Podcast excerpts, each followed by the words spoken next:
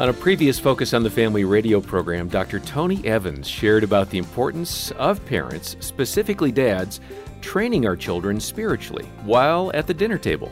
The Bible says that the way a man leads his family is around the table. Every man can lead his family in less than one hour a day if he's at the table. Because the dinner table was used not just for eating, but for leading. His work done, his schoolwork done, his behavior right. When the husband, as many days as he can, is at that table, he changes the atmosphere of the home. So you just don't eat there, you lead there.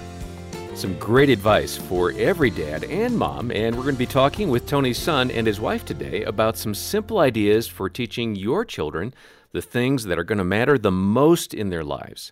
Our host is Focus President and author Jim Daly, and I'm John Fuller. Uh, John, I love that line by Tony. You're not here to eat, but to eat and lead. That's uh, that's an awesome responsibility. that sounds like a Tony colloquialism, doesn't it? It does. I mean, yeah, he's so absolutely good at that. Uh, John, as parents, we are always looking to train and to teach. And uh, in a conversation I had with Chuck Colson one time, he said, Uh, you know, by the age of 10, your children's moral compass is pretty well set.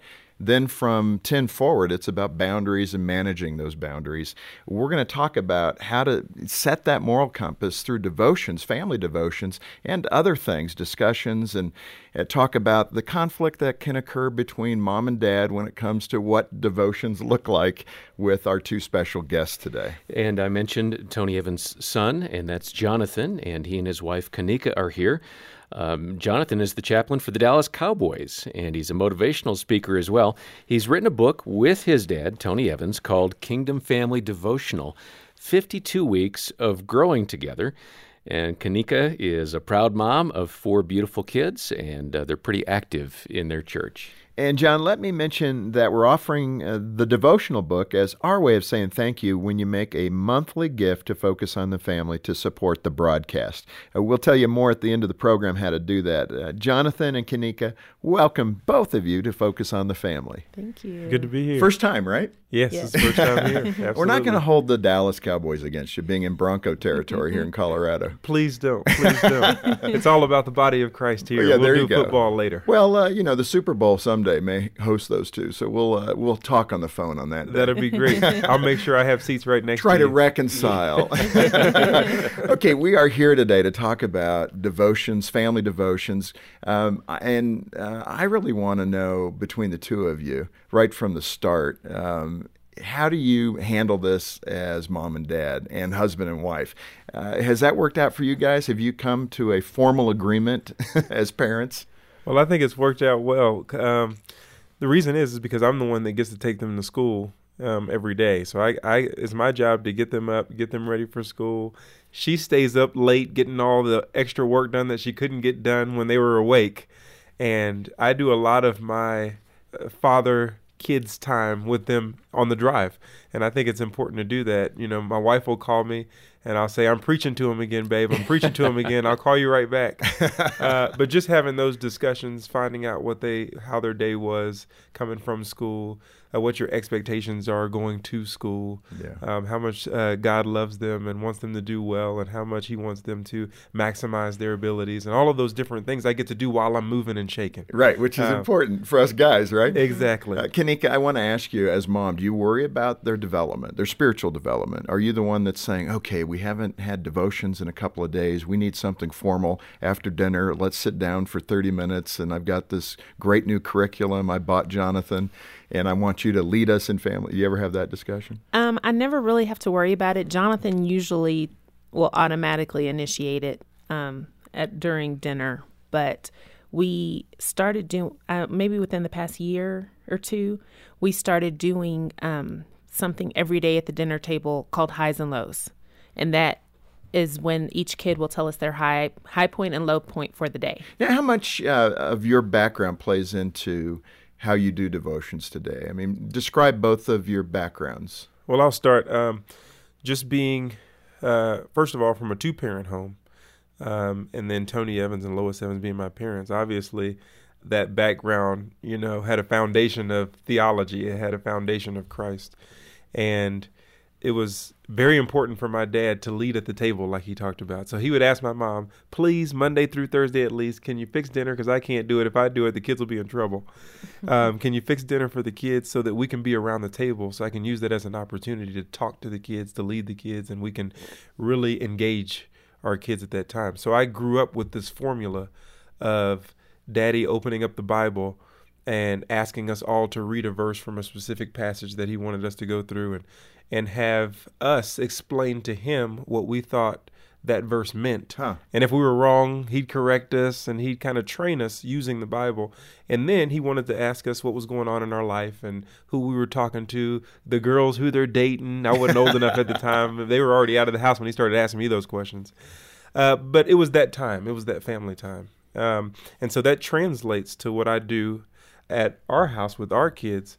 And I asked my wife the same thing. Hey, it's important for us to get around the table because that's the time we can really spend with our kids, and we've got all of their attention, and we're able to uh, get the eye contact and get them away from the video games and away from the TV and really pour into them. Now, this devotional that, that, you and your father have written, I mean, it is geared for the younger child, which is important because, again, it's where that formation, that moral formation and character is shaped. Um, when you were 15 or 16, did you ever roll your eyes when your dad was saying, okay, let's have dinner? Jonathan, read this scripture? Because sometimes at 15 and 16, to be realistic, uh, it's certainly possible that your child will be all in. And uh, sometimes they are saying, you know, I'm a little distracted, dad.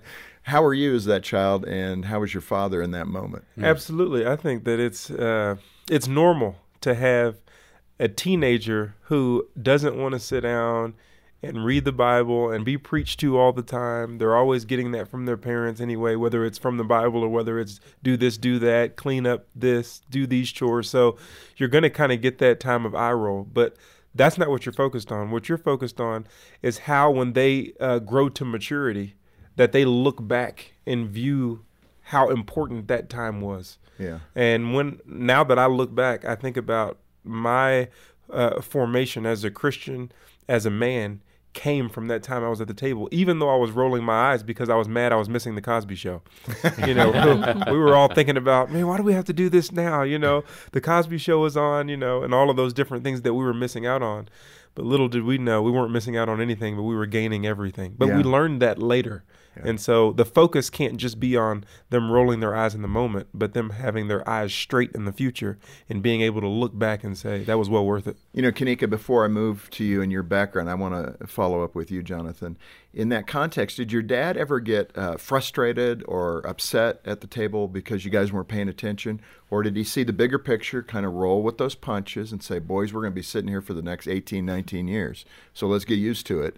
Uh, did he have the composure, I guess, to understand what an older child may do in a moment of devotion? Yeah, to be honest, my dad is he's an extremely patient man. Uh, he's extremely patient, and not everybody. I struggle with patience, and so uh, not everybody's that way. Um, so there would be times where he would have to uh, to send out some soft threats. Hey guys, I need you to pay attention, or you can't do this, you can't do this because this is more important than what you're really thinking about. Um, so he would do those things, but ultimately he understood that we were all three years apart. We were all at different levels of maturity, and so he would spend a little bit more time with the older kids and just let us listen. Because as the I was the baby of the family, so I would get a lot just listening Sure. to the conversation that my sister would receive from my dad, who's nine years older than me. And so I would learn a lot of things just listening to those conversations. And so um, he just knew how to gauge the maturity of each child and, and how much time. to Well, and the reason I asked the question, I think a lot of fathers, particularly, can make that mistake where they become more rigid about it, and we're not getting this done, and mom may be on his back. How come you know it's just not working well, and the kids aren't listening to you, and then your your anger kind of flares, or your temper may flare, and you end up demolishing the very moment. Uh, teaching your kids about a spiritual truth, you know, on anger, and Because- you're upset because because you're you're not listening. Yeah. so That's exactly it's right. always this balance. Well, one of the things that's great is that my dad would talk to my sisters. I mean, I remember it this way because I was the youngest. He would talk to them because they can handle conversation, but he may have me and my brother get up and do something. Oh, interesting. So now you bring in illustrations to where now we're engaged in the conversation because now we're, you know, lifting each other up. We get out of our chairs, pull out our chairs for our sisters, and he's teaching us about how men should treat women. So we get to do these things, physical illustrations, which help the younger children when you can spend more time just talking to the older children. That is a great idea. That is Yeah. really good. Kanika, you have married into the Evans family, and they do something every month that must have been interesting to you. What is it that they do every month? Um, every month we have family dinner together on the first Sunday after church, and each of the children in the family will um, recite a scripture. Huh. And it's a good opportunity for them to learn how to speak in front of people. You know, we're kind of coaching them, take your gum out, you know, It's kind of a big still. crowd, right? Exactly. Now with all the our spouses and the yes. and the kids too. Absolutely. That's probably 30, 40 people, right? yeah, it's a big gathering for sure. That's a great mm-hmm. idea. Now I've got to ask though, do you do you have to recite a verse too? No, I don't. You I- don't. I- So I you're don't- off the hook now. I, I, I'm kind of off the hook when it comes to family dinner. The concentration is is on the kids, but they have to know it. That means we have to teach it. so you kind of you're kind of off the hook, but on the hook. So your dad's still testing you. That's right. The kids better be ready. The kids better be ready. I love it. Kanika, your background, uh, what type of home were you raised in, and who made the greatest impact on you? Um, well, I was raised in a single parent home with my mom, and um, she got married when I was about 14. So for a long time, it was just she and I. And um, she always, you know, wanted me to be grounded in the church. She grew up in the church, and she felt like, especially because I didn't have a father in the home, that she really wanted me to to um, be grounded in the church. So I was very involved in church activities growing up. Um, was at the church several days a week, and even because she had to work two jobs sometimes. Um, there were other ladies in the church that would come pick me up and take me to, you know, Wednesday night service, youth service, and things like that. And it sounds So- like you really embraced that as a child. Um, was there a hunger that you had, a natural hunger I spiritually? think I think there was, and for me, being an only child, then there was also just the connection that I had with other um, people in my youth group and things like that because I didn't have siblings, so they were kind of you know another family for me. So Can you remember back to being that 13 year old girl or 14 year old girl and saying, when I'm older, this is what I want to have? And having a picture in your mind as a young girl, what you were hoping to have when you got married someday?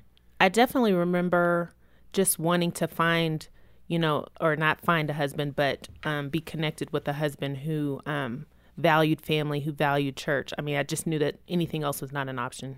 Our guests today on Focus on the Family with Jim Daly are uh, Jonathan and Kanika Evans. And uh, Jonathan and his dad, Tony Evans, wrote this book, Kingdom Family Devotional. So important to understand who you are um, and to live out Deuteronomy 6. I mean, what you're talking about right there is that we have to have our act together before we try to teach our kids. We can't be hypocrites about this. And there has to be a level of authenticity with God that you experience before you try to teach your children this. Yes, I mean, you know, kids are sponges. I, I learned that. I mean, they they see everything. Uh, they emulate the things that they see, and they do realize when something is off. Um, when they're being told something, and then you get the response, "But you do this," you, you know. And so, That's especially true in the teenage years, I've found. How about you, Jim? yes. Uh, Jonathan, let me ask you in terms of uh, this world that you live in as a, uh, a chaplain to the Dallas Cowboys. You played at Baylor. I'll throw a shout out to Baylor. We have a lot of Baylor listeners in Texas. So there you go, guys. But in that context, you see the impact of fatherlessness. You see a lot of guys, black and white, um, but because of the brokenness of homes, and particularly football, it just draws a lot of young men that want to prove themselves, that want to go on the field of battle and be men. Um, do you see that uh, parallel uh, situation with training your kids in, in the evening at home? Your, you know, three-year-old, your eight-year-old, and then you're with these 20, 30-something young men that are still needing to be affirmed and still needing direction. oh, absolutely. Uh, fatherlessness is huge. Um, Seventy percent of African American kids don't have fathers. Uh, Forty percent rising in the Anglo community don't have fathers, and so you see this attack of the enemy on fathers, and especially because God has called them, uh, you know, to lead their family in righteousness and justice. Okay, and so when you don't have that um, around the table, when you don't have that in the home, especially young boys, uh, mothers do a great job, but they can't teach a boy how to be a man. Um, only a father can do that. And so if you don't have a father, but then you come into the NFL and now you're expected to be a man, all of a sudden you're expected to know how to handle your money. You're expected to know how to handle this level of peer pressure that comes with this uh, world that's set up to cater to making unrighteousness right. Um, so yeah. once you have that peer pressure on you, then the definition of manhood is twisted and thwarted to mean um, making uh, yourself do as well as possible in the unrighteous realm. Um, and so that becomes manhood. And so it's very important uh, for men to do what God has told them to do, and that's be there for their families and raise them up in righteousness and justice so that they really understand what manhood is. And you can see that that parallel that you can be a 30 year old or 23 year old, 25 year old who can lift a lot of weights, run real fast, and still have so many immaturities because no one was there to help mold you into what God's man really looks like. Right. And since God is the creator, uh, certainly He knows more, a little bit more about life living than we do. Now you don't know about this, but we got a little audio clip from your dad to uh, give us some insight on his fathering with you. Uh, okay. Let's take a listen to this. When my son Jonathan, he's our football player, when he was young, he would uh, he called me and asked me to go to the gym with him in our church, and I said, okay. I said, I want to show you something. I said, what? He says, I want you to see me dunk the ball. He's 11 years old. he dribbles the ball, he goes up and he dunks the ball. Now the problem with the dunk is he had gotten the custodian to lower the goal from 10 feet to six feet, and he dunked. I said, Well, that was good, son, but I got the custodian to raise the goal back up to its 10 foot level. And I told him, Son, our goal is not for you to lower the standard and dunk, but to keep the standard where it is and you rise to the level of being able to dunk. Now he dunks at 10 feet, but we had to keep the standard up. I couldn't let him settle mm. for a six foot goal. Mm. We're letting too many people settle and we're lowering the standard. And so people are dunking at six feet and thinking they're achieving something. Man, that just sounds like your dad, doesn't That it? my dad. That is my dad on the button. Mm. How did that inspire you? How did it shape you? How did it give you a perspective uh, while growing up? Well, you know what? That specific illustration was very important for me athletically because me understanding that my father was not going to get excited and run around in circles just because I was able to lower the standard and do well. Um, because two years later, I dunked at 10 feet. Mm. At 13. At 13.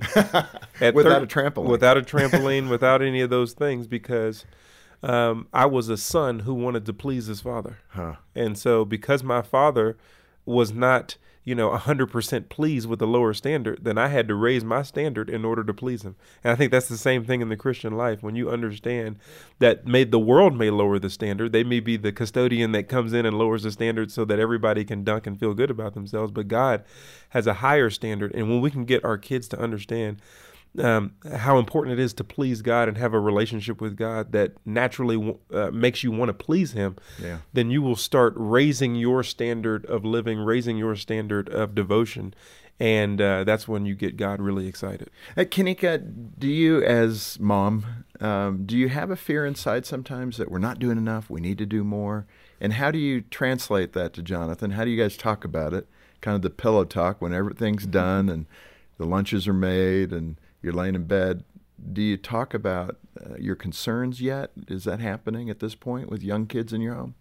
Um, I'm not sure that we think that we're not doing enough because we are very intentional about wanting to sow seeds in our children, but a lot of times we'll talk about maybe if there's things we need to tweak, like how we need to adjust what we're doing to fit the individual personalities of each kid. Maybe like the themes of honesty or right. uh, integrity, those things. Right. Absolutely. Uh, prayer, all of those different things that are important because they're all different ages. And so we want to make sure that our uh, devotions we have with them are five minutes, that we use illustrations, that we get them up, sing songs, uh, that we kind of plan a little bit ahead of time so that we're not just kind of throwing stuff together because that's the way to keep them engaged. So we, we definitely spend time talking about that. We feel like we're doing as much as we can with at the age that they are Yeah. Um, and then as they grow, we'll just have to grow. Uh, so that's just kind of the talk that we have. So being in the sports world, playing for Baylor, and then you went to the NFL as running back. Um, let's take some of the the varnish off of this. So the coaches get in your face when you don't hit the right hole, when you don't make the right play.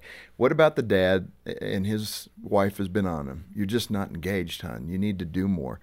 Uh, hit us in the face. Be the coach. Grab us by the face mask.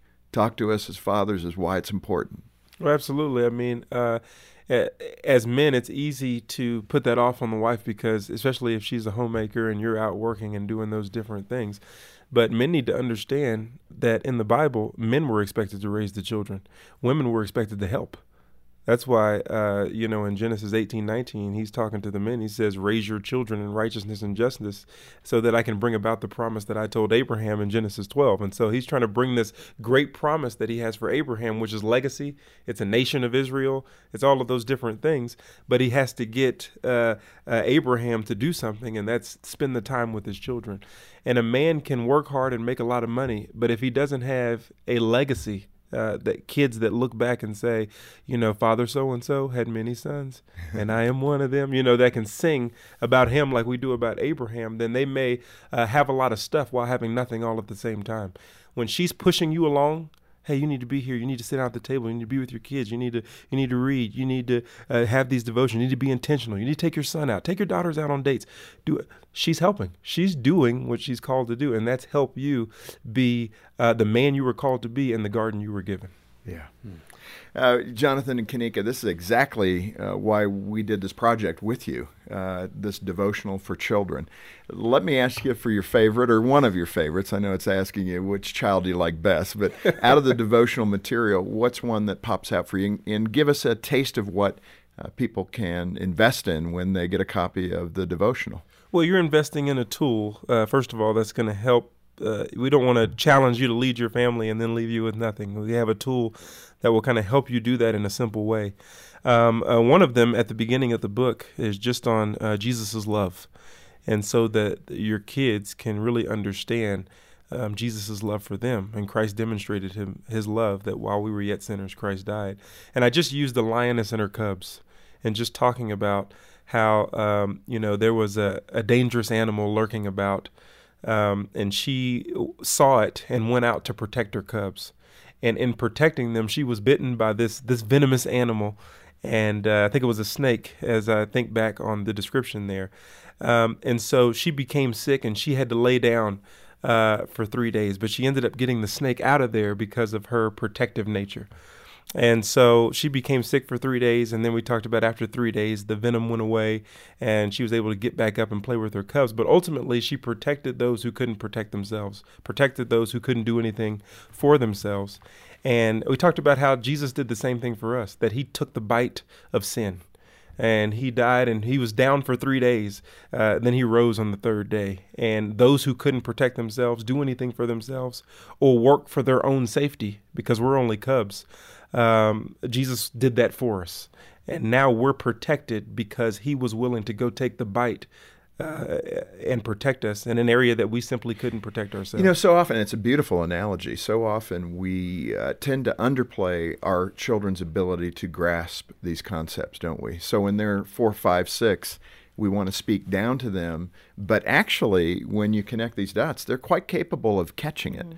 Um, and that's what you're really trying to do is take a maybe a complex theological uh, issue right, and right. break it down into something that is discernible. But I would say uh, don't aim too low, like your dad said about Absolutely. dunking the ball. Keep that up there pretty high, and I think you'll be surprised at how much your children actually understand. And you just keep working it and Absolutely. help them understand better and better.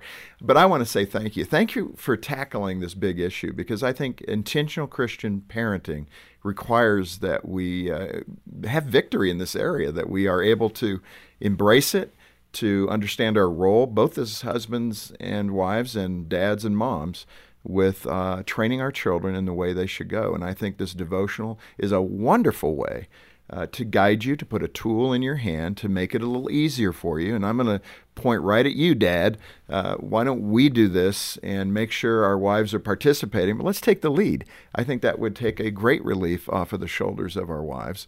And uh, let's be more intentional. I love the idea, too, just reading scripture, Jonathan, like your dad did for you at the dinner table, and talking over a verse and letting them uh, tell you what they think it means. So thank you again for being with us. Thank you for this devotional, and thank you for today.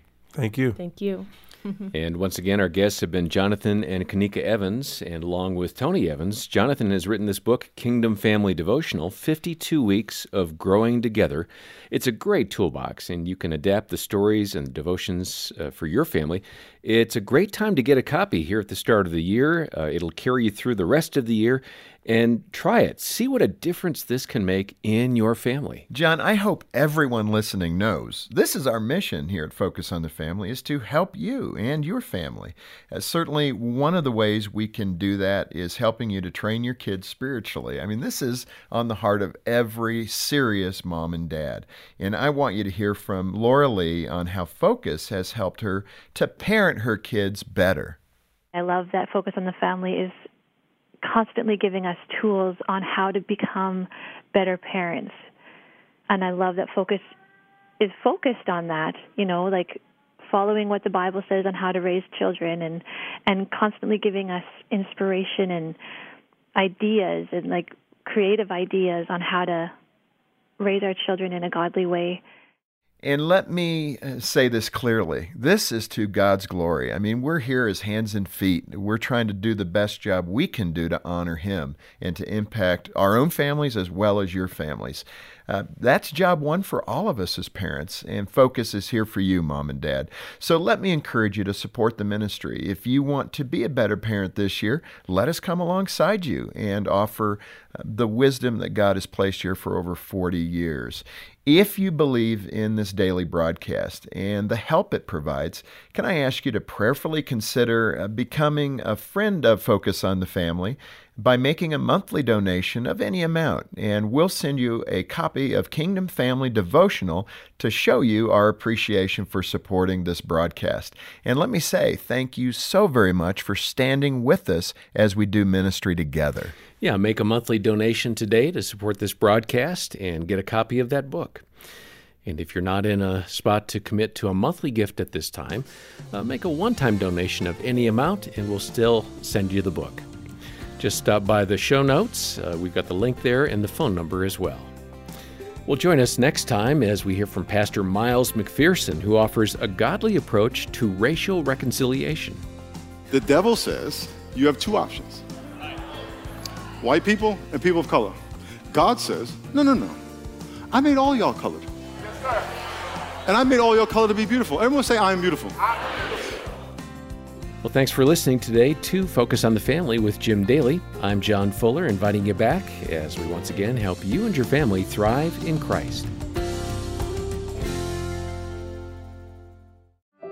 Is your marriage holding on by a thread? For deep hurt, you need deep healing that only comes from the Lord, and you'll find it at a Focus on the Family Hope Restored Intensive in Michigan. Our licensed Christian counselors will help you and your spouse get to the root of your issues in just three to five days, and it works. 80% of the couples are still married two years after attending. Learn more at hoperestored.com and talk with a trusted advisor. That's hoperestored.com.